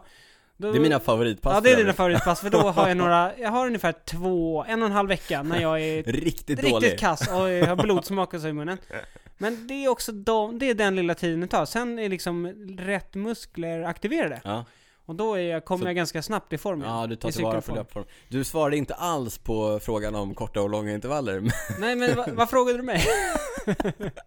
Hur ska man varva korta och långa intervaller? Mm. Okej, då kommer mitt svar som, som egentligen är så här. I- Egentligen så, det beror ju på vad man kallar med Mm. långa och korta, men om man tänker att långa är så långa som kanske 15-20 minuter, Ja.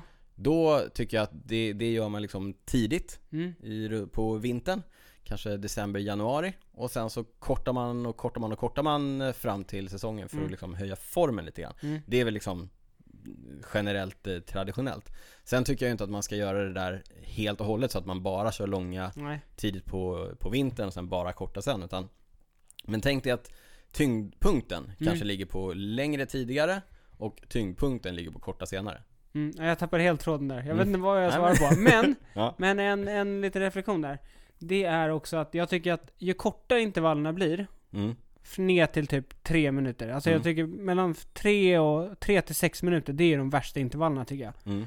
Och de är också mentalt jobbigast att köra.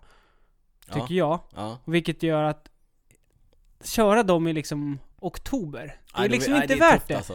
Då, då behöver man liksom inte försöka pressa fram när motivationen, för, för, för många är motivationen ganska låg i oktober, november, december sådär. Mm. Så då tycker jag inte man behöver köra de allra hårdaste och de, liksom, de lite kortare intervallerna. Då kan man snarare köra så här 20 minuter som kan vara rätt gött liksom. Ja. Man ligger... Lite sweet spot. Ja, det är precis. jobbigt men man dör inte. Nej, och man Nej. känner sig bra som man har kört sådana Ja. liksom. Så, ja, jag tror, tycker vänta med de kortare framåt våren. Men, men som sagt, om man vill komma, om man vill vara en julstjärna. Ja. Eller om man vill vara stark på? Swift, då Ja. måste man ju faktiskt köra de Precis. kortare också, för Ja. de ger ju också. Vi kan ju förvarna här att nästa avsnitt så kommer det bli lite mer fokus på vinterträningen.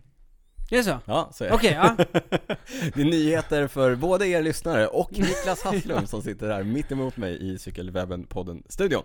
Varför kan jag inte kötta samma effekt på landsväg slash Swiften som jag kan på MTB'n? Undrar Blackstream Ramble. Det ska sägas att han skrev också att han, eller han eller hon, hade väldigt bra grejer på båda. Jag tror han hade Quark på eh, mountainbiken. Mm. Och, eh, ja, något annat på, på landsvägshojen Ja. som tydligen har på sin Swift. Om jag bara fick gissa så skulle jag gissa att eh, vederbörande kanske kör mest mountainbike och då är van vid den sittställningen och kanske är bra på att kötta på när man står upp och langar eh, på rejält med watt upp för backar och så vidare. Mm. Och kanske inte riktigt har, precis som du pratade om med löpningen och att översätta det ena till det andra. Eh, så lite mer tid på landsvägscykeln så kanske det ger sig. Sen är det väldigt stor skillnad. En del, är, en del har inga problem alls med att översätta liksom sin performance från utomhussäsongen till inomhus. Nej. Och andra kan inte alls dra samma watt inomhus som man eh, kan utomhus. Och tvärtom Mm. har vi ju sett exempel på. Just det, Mm. det har vi. Och den tredje är ju att alla effektmätare är ju olika. Det Det kan ju också. faktiskt vara så att de, de inte är helt lika. Så kan det vara. Men, eh, nej men eh, ge det lite tid och egentligen, det beror ju på vad man ser det som. Men se det som, det är fortfarande bra träning. Ja, och, och det är det som är grejen också. Det är klart man kanske vill, om man kör Swift, då vill man ju såklart att man vill kanske uppnå vatten man eh, uppnår ute. Fast å andra sidan, om man inte är, liksom, ska tävla på Swift och så, då är det egentligen bara att veta att man har, liksom vilken referensram man har. Ja, Alltså Ja, men så man man vet man vad man liksom har. ja. Sen om det är 50 watt mindre, det är klart det är men tråkigt. ja. Men man vet ändå var ens då Ja, men som, gränser ligger. som för mig som har kört inomhus på samma grejer i, i flera Mm. år Så vet jag ju, jag vet ju precis vart jag ska ligga på Åttorna. mina åttor Ja. För att jag ska känna mig okej Ja. när, det- när, när jag ska ställa av Mm. dig från jul sen när Mm. du kör dina första vårpass där Ja. Du, eh, vilka sydamerikanska cyklister vinner Grand Tours nästa år undrar vår nya Patreon Magnus Alexandersson Ja, vi kan... Vinner Carapaz? Kommer han vinna? Nej, han kommer inte vinna en Grand Tour nästa år Men Bernal vinner ju. Bernal vinner Bernal girot vinner eh, antingen girot eller touren. Ja, Eh, men frågan är om... Nairo Quintana i Arkea Samsic.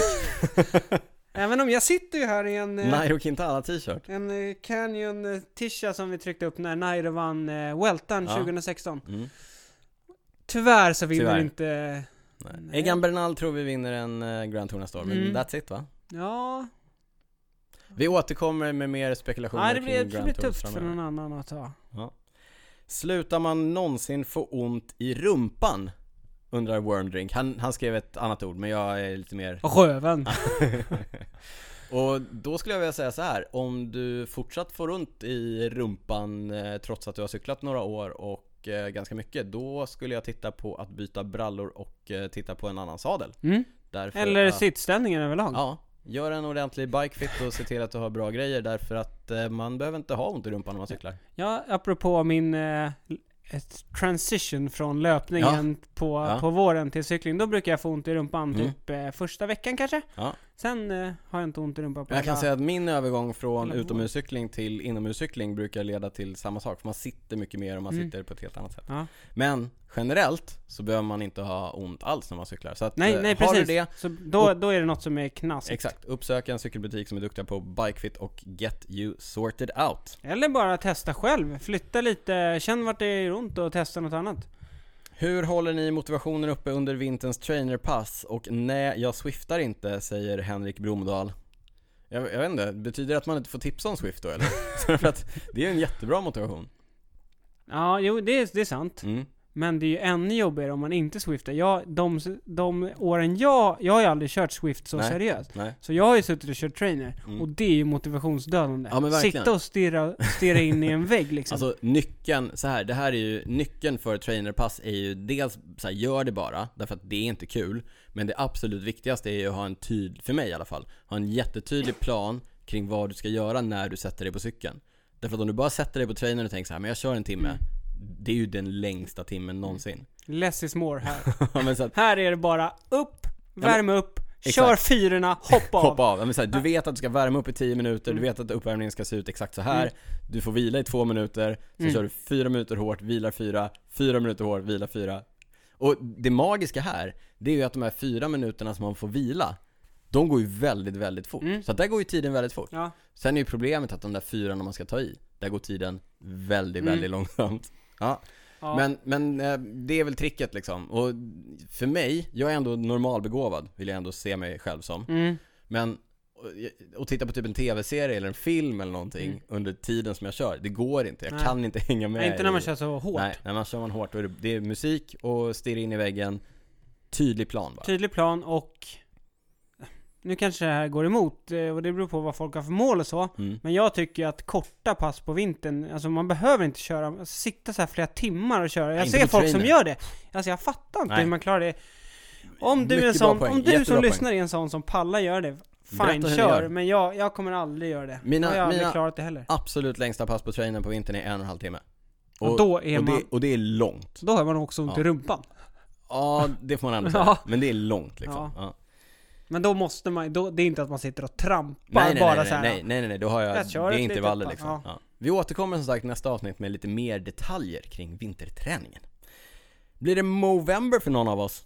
Ja, du sitter ju här med en liten musche Jag kör ju alltid moppe-mörs året Ja, runt Det är nästan. sant, det är sant Jag, jag kör vet ju- inte vad Movember innebär egentligen. Alltså, det är, jag, jag är med på vad Mm. själva grejen är, men är det att man, är det bara att man har Du mustasch? sparar mustasch i november för att höja medvetenheten kring prostatacancer Prostatacancer? Ja, men det är jag med på. jag, Men, vet, inte, jag är ju helskägg så jag kanske Mm. rakar av mig skägget, sparar mustaschen Okej. Mm, Ja, Den men som som lever får se Jag kör moppe-mörs året runt. Eh, fråga från David Sandberg. Kolfibercykel i kyla. Är det en big no-no eller är det bara köra på? Det beror ju på vad man menar med kyla och så, men jag tänker att man, ja men det är liksom, har det som vintercykel i Stockholm. Mm. Eh, det är klart man kan köra det. Ja. Jag skulle inte göra det. Nej. För att det här sopsaltandet, Ja. till exempel, och Sliter att på det är blött, liksom snö som har smält och så. Det sliter Mm. ohyggligt.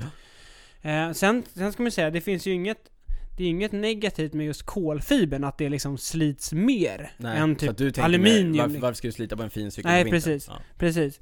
För då skulle jag i så fall, skulle jag använda en kolfibercykel, då skulle jag vilja göra rent den Varje varenda gång gång ordentligt. liksom. Ja. Supernice. Men det måste ju- jag som har cyklat utomhus i den här stan i ganska många år det eh, har ju på de, de senaste åren så slits ju grejerna otroligt mycket mer i och med den här sopsaltningen. Mm. Därför att vägarna är, det är så mycket salt och Ja. blöt salt så det kommer ju upp och sätter sig på cykeln. Ja.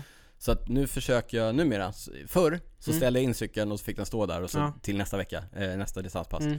Nu försöker jag skölja av den rätt ordentligt Ja. efter varje pass för att det Det. Mm. sliter redigt på grejerna. Tänk Men på det. också, också, har man en kolfibercykel som oftast kostar mer än en aluminiumcykel, Mm. då blir man ju också nojigare liksom. Lite mer Jag försiktig tycker det är gött men när man kör på vintern i så Mm. fall, och har en aluminiumcykel som man känner att lite så här. Mm. Ah, det Min, det. min vintercykel är ju ett riktigt härke liksom. Det är Mm. skräpgrejer. Ah, det var tio. Ja. Men den är, men det är ju ingenting man, Nej. det är ingenting jag är rädd om liksom. Men man behöver inte vara rädd att så här, kolfiber klarar inte i kylan. Nej, Nej, nej, absolut inte. Det är ju ett superbra material liksom. Mm.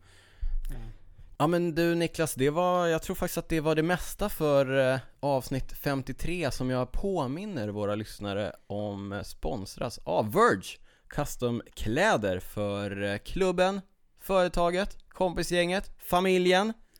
Familjen, det vore rikt- Ja, det är riktigt skönt. det vore något. Ja. Sara Penton, Ja, du vet vår kompis som var med i avsnitt 52. Ja. Hon och hennes brorsa Nisse, de har gjort eh, just det. ett eget Penton-kit liksom. Ja, det kan man göra. Just det. Också hos Verge. Ja. Ja. Och på tal om familj, Verge drivs ju i Sverige av bröderna Patrik och Jakob Dahl. Så hör av er till Mm. någon av dem, gärna via facebook.com vergesweden eller vergesport.com. Vi lägger naturligtvis länkar på cykelwebben.se till det. Och vi påminner också om att det just nu, om man lägger en order innan den sista november, bara är tre korta veckors leveranstid. Och om man är ny kund så får man en prova på-rabatt på 10%. Det är bra alltså. Vilken deal Det är superdeal. Superdeal. Årets julklapp eller? Ja, kan. Precis, ni hinner göra årets julklapp hos uh, Verge Alltså hur skönt att dra upp när Till man sitter där med, tomten. med, till- med hela släkten. Ja, Så det vore något. som du sa till familjen. Ja, till familjen. Så, Familjekit men problemet är ju då att våra lyssnare är ju de som cyklar. Mm. Så de får väl skicka det här avsnittet till sina familjemedlemmar. just det, ja, just det, och så ja. kan de höra av sig Mm. till Jakob eller Patrik Ja. och eh, fixa ett nytt kit. Och som sagt, man behöver liksom inte ha koll på designen heller själv, utan det, det hjälper dem naturligtvis. Det var ju också bra som du sa, med, med. att det inte är några, det är inga, Inga minimum. minimum. Så då eh, funkar det bara till en. Exakt, det, är om man- lite, det är lite dyrare om man bara gör någon en. här säger till sin partner, Mm. lyssna på avsnitt 53, lyssna på slutet när de snackar om Verge, Exakt. och så kan partnern då höra av sig till Jakob eller Patrik, Ja. beställa ett kit, Ja. där har vi årets julklapp. Det är det- klart nu. Årets julklapp, Ja. verkligen. Det här betyder ju också att vi kommer få dubbelt så mycket lyssningar på det här avsnittet mot vad vi brukar ha. Alla kommer skicka det här till sina nära och kära. Ja. Härligt, det ser vi fram em- eh, emot att ni gör. Och eh, om ni liksom inte gör det, eller ni kan ju också tipsa nära och kära om att de kan följa oss på Instagram. Där heter vi snabel cykelwebben. Finns också på Facebook, Twitter. Niklas brukar säga YouTube, men det kanske vi har gett upp nu. kanske kommer tillbaka där. Vi har kvar kanalen vill jag säga. Ja. Niklas följer ni på, på Twitter, han heter cyclingnico Mig, Daniel Rytz, följer ni på Instagram, jag heter snabela drytz Ibland lägger jag ut stories med eh, rådjur Som inte alls är rådjur utan Kronhjortar. hjortar Dovhjortar. Det vet jag nu, Ja. dovhjortar tror jag Strava kan man eh, Strava titta kan man följa på. oss på, titta in där, vi tränar en del ibland Vi är inte som eh, Chris Froome som döljer sina watttal. Nej. Vill man oss någonting så mejla oss på info.cykelwebben.se Det blir vi jätteglada när ni gör. Det går också jättebra att höra av sig på PM i någon av våra sociala kanaler. Vad är skillnaden på PM och DM? Private message och direct message, ingen skillnad. Nej. Samma sak. Okej, Samma ja. sak. Mm. Ja, vi tar emot allt. Ja. Tacksamma. Vill man stötta podden ekonomiskt, gå in på www.patreon.com cykelwebbenpodden. Och gör som Cykelvasa 3 Micke Stjernquist, stort tack! mm. Hörru Niklas, vi brukar också säga så här innan vi avrundar avsnitten. Vad har du inte kunnat släppa? Jag gör det idag också Mm. Niklas. Vad har du inte kunnat släppa? eh, I veckan så såg jag en tweet, Ja. en på Twitter då. På Twitter, en, ett ja, inlägg på Twitter. inlägg på. Mikroblogsajten Twitter. Just det, just ja. det. Mikroblogg ja. Ja. Det var, Ja. det var länge sedan man läste att Ja. det var. Men eh, då var det i alla fall på en eh, cyklist som körde sånt här beach race. Mm. Så Sånt som Lars Baum håller på Ja, med. Ja. För övrigt, ja. Lars Bohm han, han, eh, kom, han kom trea i ett beach race Mm. här. Bra. Världens längsta beach race. Oh. Oklart hur långt det var, Ja. men det var ganska långt. Det är liksom på strand så att det går inte att köra hur långt Man kan som köra helst. fram och tillbaka. Ja det är sant i och Ja. för sig, det är sant. I alla fall, det här var en cyklist vilket hack. Så stod det så här. Eh, den här cyklisten vann ett stormigt beachrace Mm. idag. Gissa cyklisten. Mm. Men jag kom in ganska sent så att jag såg redan vem det var liksom. Ja. Jag såg redan svaren. Då var det den gamla legenden Johnny Håcherland. Nej! Ja. Och nu, nu vill jag bara berätta en liten story här om Johnny Håcherland. För du, du kommer känna igen storyn. Eh, Men Johnny Håcherland, eh, för övrigt så verkar han eh, cykla en del. Mm, eftersom kul. han vann ett eh, beachrace nu. Han Kul. driver ett hotell i Österrike. Jaha, ja. Där man kan tydligen hyra cyklar, Man kan bo, förstår. man kan bo, Ja, det kan man också. Man kan också bo. Men Johnny Håcherland, anledningen till att du och jag känner igen honom, Mm. det är ju att eh, han är ju mest känd för att ha vurpat på Ja. Tour de France. Etapp taggtråd. 9 eh, 2011. In i ett taggtrådsstängsel. Han var i utbrytning med Juan Antonio Fletcher. Ja. Eh, Mannen som är sämst på att artikulera i världen. Eh, de är fyra eller fem pers i en utbrytning. Ganska smal landsväg i Frankrike. Ja. Eh, en bil från, det är typ ingen, jag tror inte att det är, för det är inga bilar på taket på den här, så det är Inga inte någon från, det lagbil. är organisationen. Ja, det är en bil från organisationen som ska förbi, men typ så här dunkar till Fletcha, så Fletcha flyger in i Håcheland som drar en typ volt och landar i ett staket som senare visar sig vara ett taggtrådstaket. Ja. Så de bilderna som kommer upp efter, det är helt ja, det är sjukt. helt sjukt. Mm. Ja. Men det sjuka här, jag kommer det är typ dit kommer jag ihåg. Ja. Men då så här, skulle jag göra lite research nu på Jan Håkeland. Han går ju mål Ja, ja, på ja. den här etappen. Ja. Och han är ändå inte sist, han är så här 16 minuter efter i mål. Ja, jag tror han får, alltså får, han får någon tröja också, för han, ska, han går upp på podiet, så jag tror att han får liksom combativity jersey, alltså Jaha, okej, eh, ja precis. eh, Dagens, det är i och för sig ganska liksom. oklart vad, vilka kriterier Jo, jo, som gäller. men, men så här, det är ändå, ändå en Ja. snygg eh, gest ifrån Eh, det organisationen. var när han körde i eh, Vacan Soleil. Soleil. Soleil. Men eh, så kul grej att Johnny Håcherland dök upp. Ja. Eh, för övrigt, Beachrace-hojen. Jag såg inte vad det var för cykel, men han körde på eh, GRX-grejer. Ja, du ser. Mm. Ja, eh, även, inte bara gravel alltså, det är gravel specifikt, men tydligen också okej Jag för vet inte, jag tror att Beachrace är lite... Det är lite gravel-hållet känns det Ja, alltså de var ju väldigt, väldigt tidiga med det här med helstela och feta ja, däck feta och däck, sådär. precis. Ja. ja, så kul! Ja, roligt. Vänta, nu kom Ja. jag på en sista grej med det. ja, det här var 2011. Ja. Eh, så kollade jag, du, vet jag, du vet hur jag är liksom. Mm. Gick in och kollade startlistorna 2011 och sådär. I, I Vacan Soleil som körde i den, eh, det året. Gustav Larsson. Nej, nej, Nej, ja, nej. bra gissning! Ja. Nej, han körde där, men han var inte med då. Eh, vänta, vänta, vänta, vänta. Ricardo Ricot. Det skulle kunna varit, men det var inte det heller. Löve Vestra, Ja. Björn Lokemans, ja. Marco Marcato. Det här betyder Och- ingenting för väldigt många Nej, av våra nej. lyssnare, men ändå. Men ja. det roliga, Ja. Wout Poles och Thomas de Gent. Ja, vad sjukt. Ja, Ja. ja. det, det är fantastiskt när man börjar gå Man tillbaka tänker till att såhär, Wout Poles, han har varit bra i några år, men liksom, han har krigat på. Ja, så kul! Johnny Håcheland, grattis! Vann ett eh, beachrace här. Ja, Vad har du inte kunnat släppa? Kommer du ihåg för eh, lite mindre än ett år sedan när jag och några vänner var ute och cyklade på Ingarö? Det var ett vinterpass. Vi blev eh, i, attackerade av en bilist.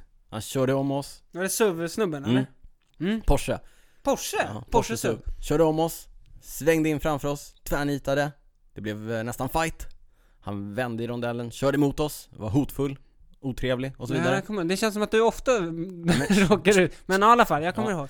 Jag höll mig ganska lugn i, Ja. det, här- i det här fallet, men sen ringde jag ju polisen Mm. och eh, polisanmälde bi-personen i bilen. Är det här som har varit en liten följetong som du inte kunnat berätta om? Ja men lite, och jag, jag kan Ja. nog ändå inte berätta om det. Men, men Men du snart, berättar om det men nu? snart, snart. Nej men det har ju varit några turer. De, eh, ja, han hotade ju mig till livet när eh, bilisten ut genom sin ruta. Men den, den Alltså han sa att han skulle döda dig? Ja, han sa att han skulle köra ihjäl mig. Men det har eh, åklagaren lagt ner. Det är inget fall. Däremot så kommer Det var inte trovärdiga uppgifter eller? Från vittnena eller?